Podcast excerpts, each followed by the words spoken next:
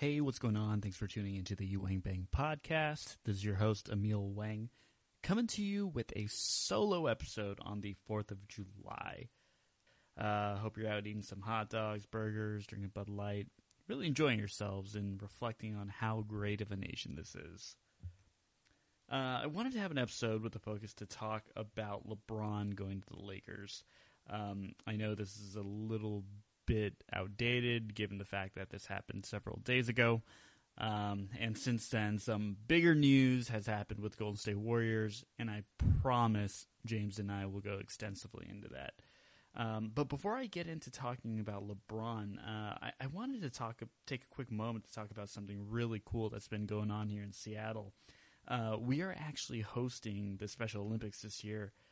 Now, on top of attending the opening ceremony, Michelle and I actually had the opportunity to go watch uh, the bowling event of the Special Olympics. Now, there was nothing glamorous about this event. This was held at just a local bowling alley. Um, and what we got to see was just team events. Uh, some were co ed and some were female only. So the way it works is that the teams compete. Uh, the teams compete by state, and what you're watching is actually the team uh, playing together and just getting um, you know as high of a cumulative score as they can. So they're not really you know facing off, uh, alternating turns with the competition, um, which I, I, assume would have some some sort of trash talk uh, in in the regular pros. But um, in this case, from what we saw, the the teams were actually uh, isolated to their own lanes which was pretty cool. I mean, when I first thought about going to witness this, I was thinking, you know, like it, it is the Special Olympics. You know that my, I guess my, the, the bar for what they could achieve was pretty low. And in my mind, I was thinking if any of these people broke a hundred, that would already be impressive enough. And what we saw blew us away. We saw team averages of about 150 points we saw a dude bowl a 219 and uh, the best female score we saw was uh, i believe 165 so this is actually really impressive. Um, you, you, know if you think about your own bowling skills uh, when when we go out to the lanes you know we're we're lucky if we break 100 uh, even myself as a self-proclaimed uh, bowling enthusiast, especially back in the day when Mama Wang uh, dropped me off at the bowling alley every day for a year for uh, for free babysitting. Um, even back then, you know, I, I, was only bowling maybe 140, 150 on average. Uh, so so to see you know scores at this level was wildly impressive. Um, now I know some smartasses might say, okay, well, you know, bowling is actually different at the pro level because the lanes are greased differently or some bullshit like that, which makes it uh, more t- more difficult for the pros to to bowl consistent strikes. Yeah, I get that, but I mean to think that someone um, who has their own set of uh, setbacks is able to knock down five strikes in a row is still pretty damn impressive. Like, and I know it's cheesy, but from a personal standpoint, I, I think the most impressive part of going to this event was just the atmosphere itself.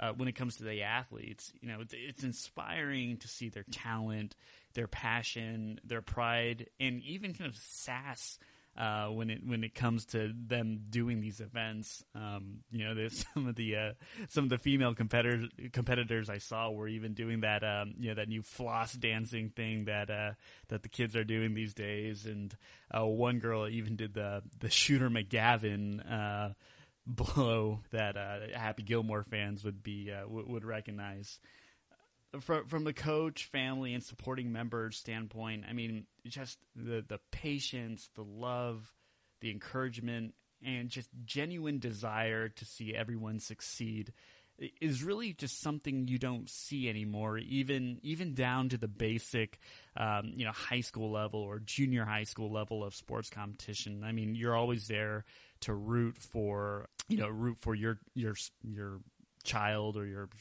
you know sibling or family member or friend to succeed and and oftentimes their success comes at the uh, at, at, the despair of someone else's. So it's nice to see events where you know winning losing is actually you know one of one of the least important things that uh that matter there. Really it's just to to be in the environment where everybody's just just happy to see the the competitors out there is um, j- just something like I said we we don't see anymore.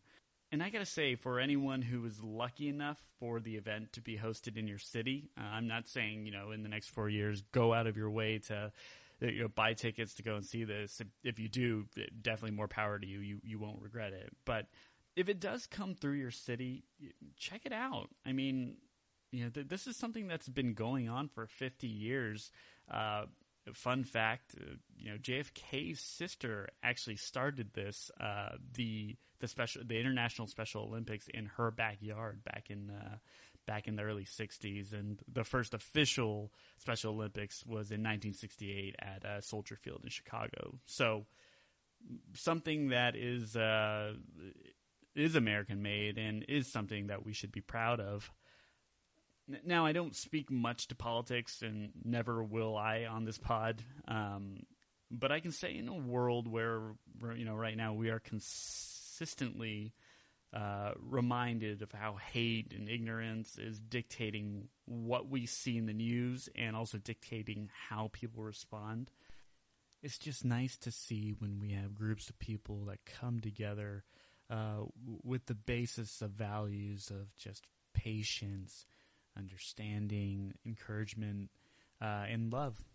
So to tie it all back together to the 4th of July, I gotta say, I was reminded today that all in this country is not lost.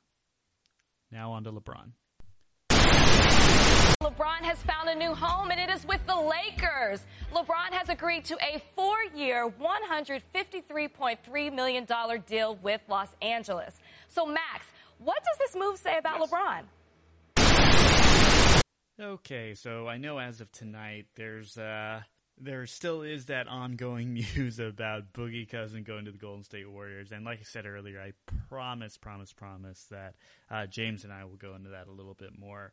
Um, but I think it's still worth sharing some initial thoughts on LeBron's third team change in his illustrious 15 year career.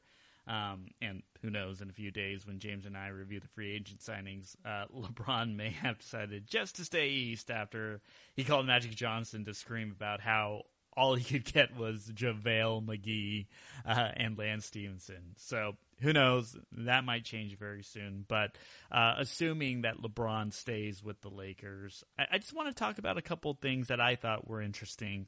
First, from strictly a basketball standpoint, I knew that LeBron was going to end up in LA, or I had a feeling he was going to do it but I was surprised that he came over after the news of uh, Paul George re-signing with the Oklahoma City Thunder broke.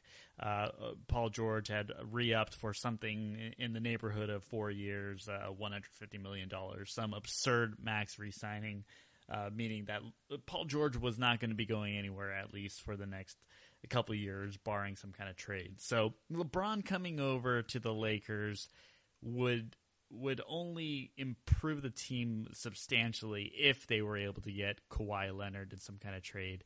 And at the moment, it seems like the Spurs are playing hardball and are not caving into those demands and are really just uh, either going to look to send him east to see if anybody would take him or just let the year wait out, and tell him not to show up.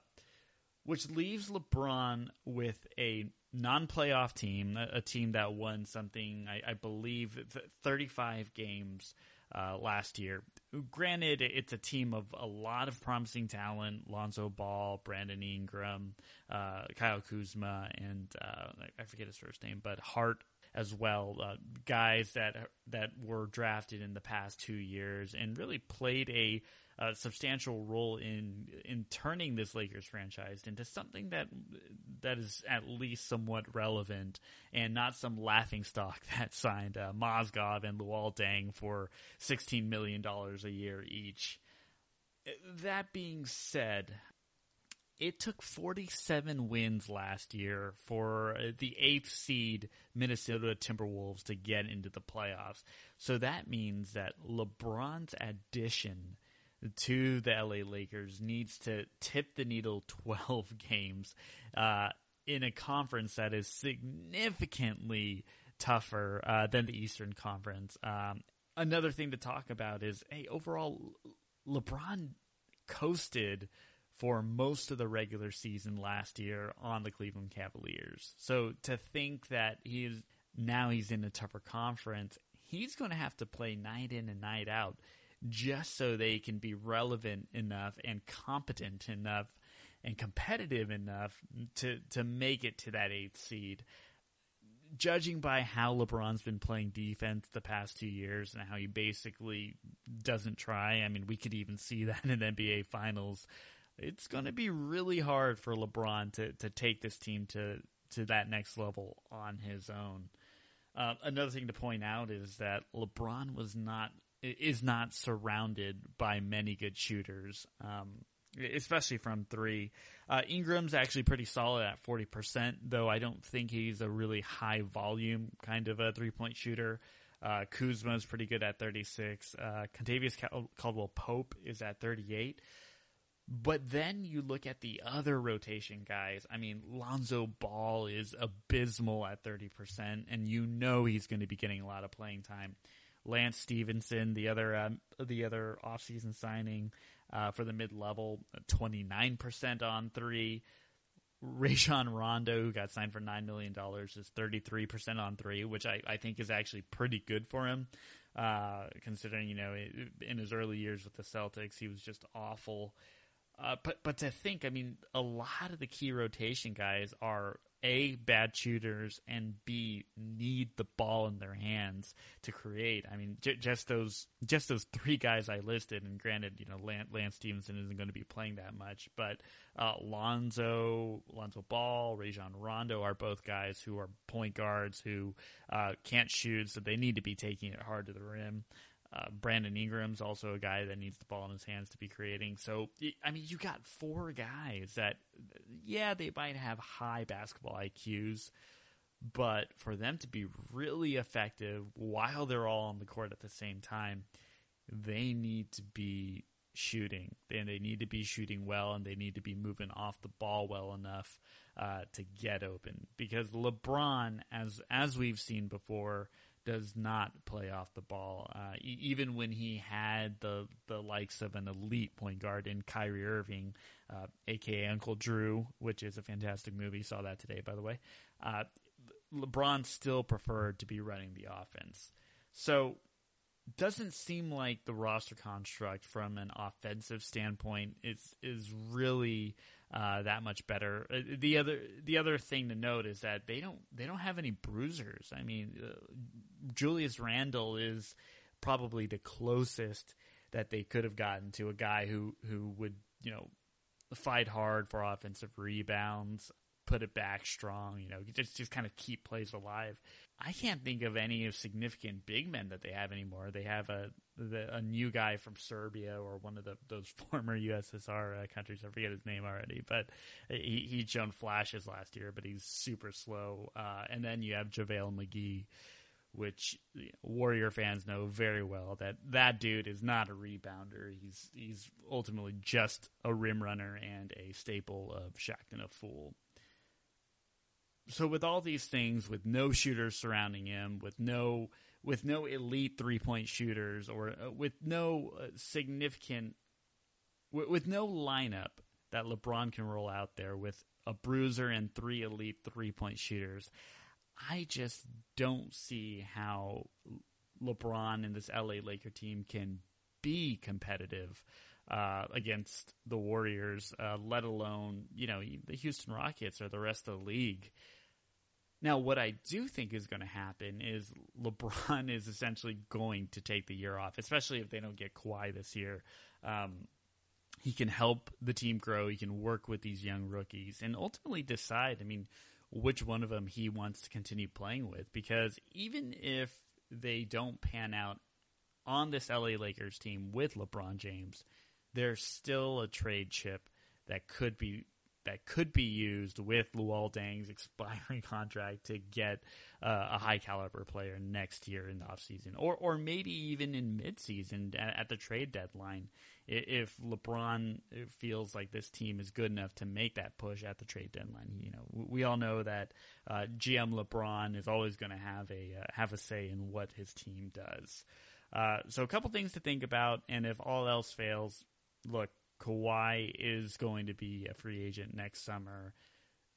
If the Lakers want to take this, te- if the Lakers want to tank this season, LeBron gets a year off and then uh, is is ready to to take things over in the West when uh, the Warriors, you know, who knows what's going to happen with the Warriors roster next summer with especially with all the uh, with with the pending contracts of Clay and, and Draymond. So really, next season might be the best time for for the Lakers to make a run with LeBron and some star free agent.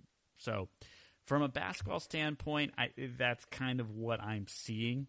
Uh, but let's talk a little bit about you know as for LeBron's legacy. Um, like I said, you know people aren't I'm not surprised that LeBron ended up LA in LA, uh, and I'm sure many avid basketball fans aren't surprised either. I mean, he, he joins the Los Angeles Lakers, uh, that that is historically known for producing or having NBA greats, uh, Magic Johnson, Kareem. Uh, James Worthy, Kobe, Shaq. You know, if you think about the Cleveland Cavaliers or you think about the Miami Heat, I mean, th- this might show my own basketball ignorance, but can you name one all-time great that's that's from either of those teams that have been out in the past, you know, 15, 20 years? Um, don't say Dwyane Wade.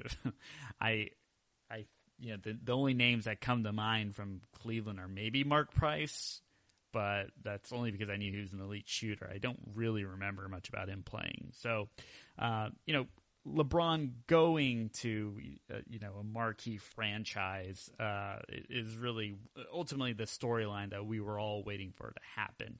Uh, LeBron gets to be uh, you know part of this marquee franchise that's on ESPN almost weekly, if not uh, biweekly. Um, another thing about LeBron's legacy, I mean, LeBron had accomplished the unthinkable in his career in defeating the Warriors after uh, after being down three one um, and bringing a championship to a franchise that, or actually not just a franchise, a city that had been starved of a championship for 52 years. So that is something that's truly remarkable. And yeah, I know people are going to say Steph was hurt. You know, Andrew Bogut had gotten injured and couldn't play game six and seven, and Draymond had gotten suspended for his uh, Mortal Kombat Block B move. Uh, shout outs to people who uh, know that Johnny Cage reference. Um, but hey, you know, as, as, the prodigal son that brought a championship to the city of Cleveland, uh, I, I, think he had already kind of done what he needed to do from a legacy standpoint. That really, I, I there was no real reason for him to stay in Cleveland, uh, or you know, he didn't owe anything else to the to the state of Ohio. Uh, and, and, kind of a side note, you know, part of me thinks that had what had gone down in Miami, um, especially that loss to Dallas, uh, his first year there, uh, really affected his um, kind of his image, his legacy. Had he not arrogantly, you know, declared that you know, he was going to win more than six rings with the uh, with the Heatles, uh, you know, Dwyane Wade and Chris Bosh, he may not have ever returned to Cleveland. I mean, the the two championships that he had over the Oklahoma City Thunder and San Antonio Spurs, I think, could have been validation enough, uh, depending on you know who you ask. But him, you know, losing to a, a heavy underdog of the Dallas Mavericks with, you know, only one legitimate superstar in Dirk Nowitzki, who, you know, quite frankly, LeBron, Dwyane Wade, or Chris Bosh could have outplayed on any given night. Um, you know, it, it, was it was just a, a huge, uh, kind of a huge a setback on LeBron James's reputation, uh, and you know the fact that he didn't show up that series, uh, got cussed off the floor by Dwyane Wade, and only averaged 16 points uh, on poor shooting in that series. It, you know, it, it really really tarnished you know what his reputation was. So I, I think he might have gone directly to LA actually had that uh, had that never really transpired, but. Um, it did. You went back to Cleveland, and Cleveland's a better city for it. So, I guess it all uh, it all worked out. And kind of to wrap this up, uh, th- these kind of relate to personal reasons, and also you know the LeBron James as as a brand. We know that LeBron's son has been accepted into a really prestigious basketball uh, high school in LA, so uh, that's probably one of the motiv- motivating factors that he's going over there. But also, his wife is somewhat of an entrepreneur and wants to open juice shops or something like that, and uh, just probably don't see that happening much in, in the city of Cleveland. So LA is probably as, as good of a spot uh, as any. Um, ta- you know. Related to his brand, I mean, you know, what's interesting about NBA players these days is they they all uh, they've all kind of become their own brand. You know that that's one of the, the what what dictates you know how successful an NBA player is.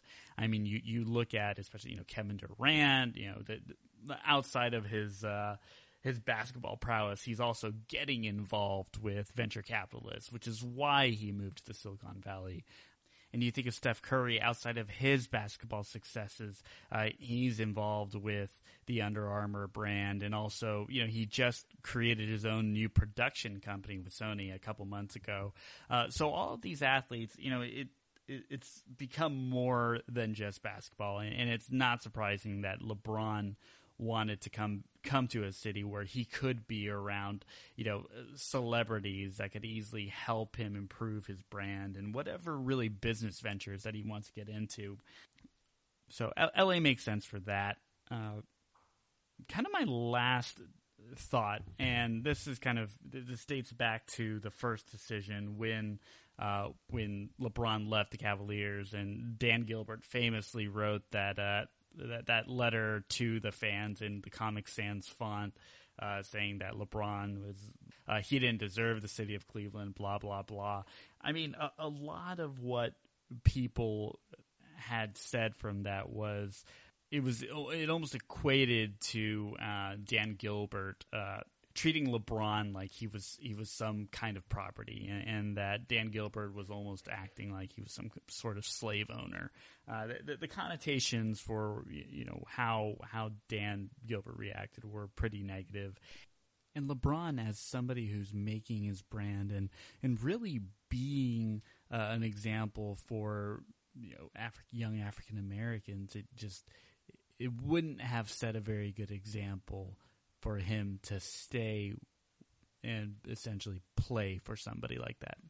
You know, it, Le- LeBron wants to build something, and you know he, he could have gone back to Miami with Pat Riley, but Pat Riley, as as a GM, has already been very well established as being somebody who can figure things out and has a reputation of being successful. I think LeBron coming to LA and working with Magic Johnson is actually uh, interesting in the sense that you know it, it, you know Magic Johnson is is a former basketball player, one of the all time greats.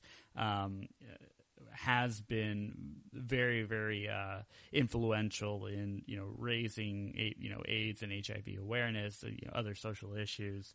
Um, but you know, is the general general manager, and the fact that LeBron can essentially work with you know, somebody with the same background as him in developing a franchise and possibly elevating it to to back into relevance and back into success, and if possible, ultimately winning. Uh, a championship ring over a very, very talented Golden State team. Uh, that would be one of the greatest accomplishments uh, that LeBron can make in in my book. So. Uh, a lot of things to think about. Uh, this episode actually rambled on uh, quite a bit longer than I thought it would, but in my opinion, it's good stuff. Uh, thanks for listening. This is Emil Wang with the EWangbang Podcast. Again, happy 4th of July. Take care.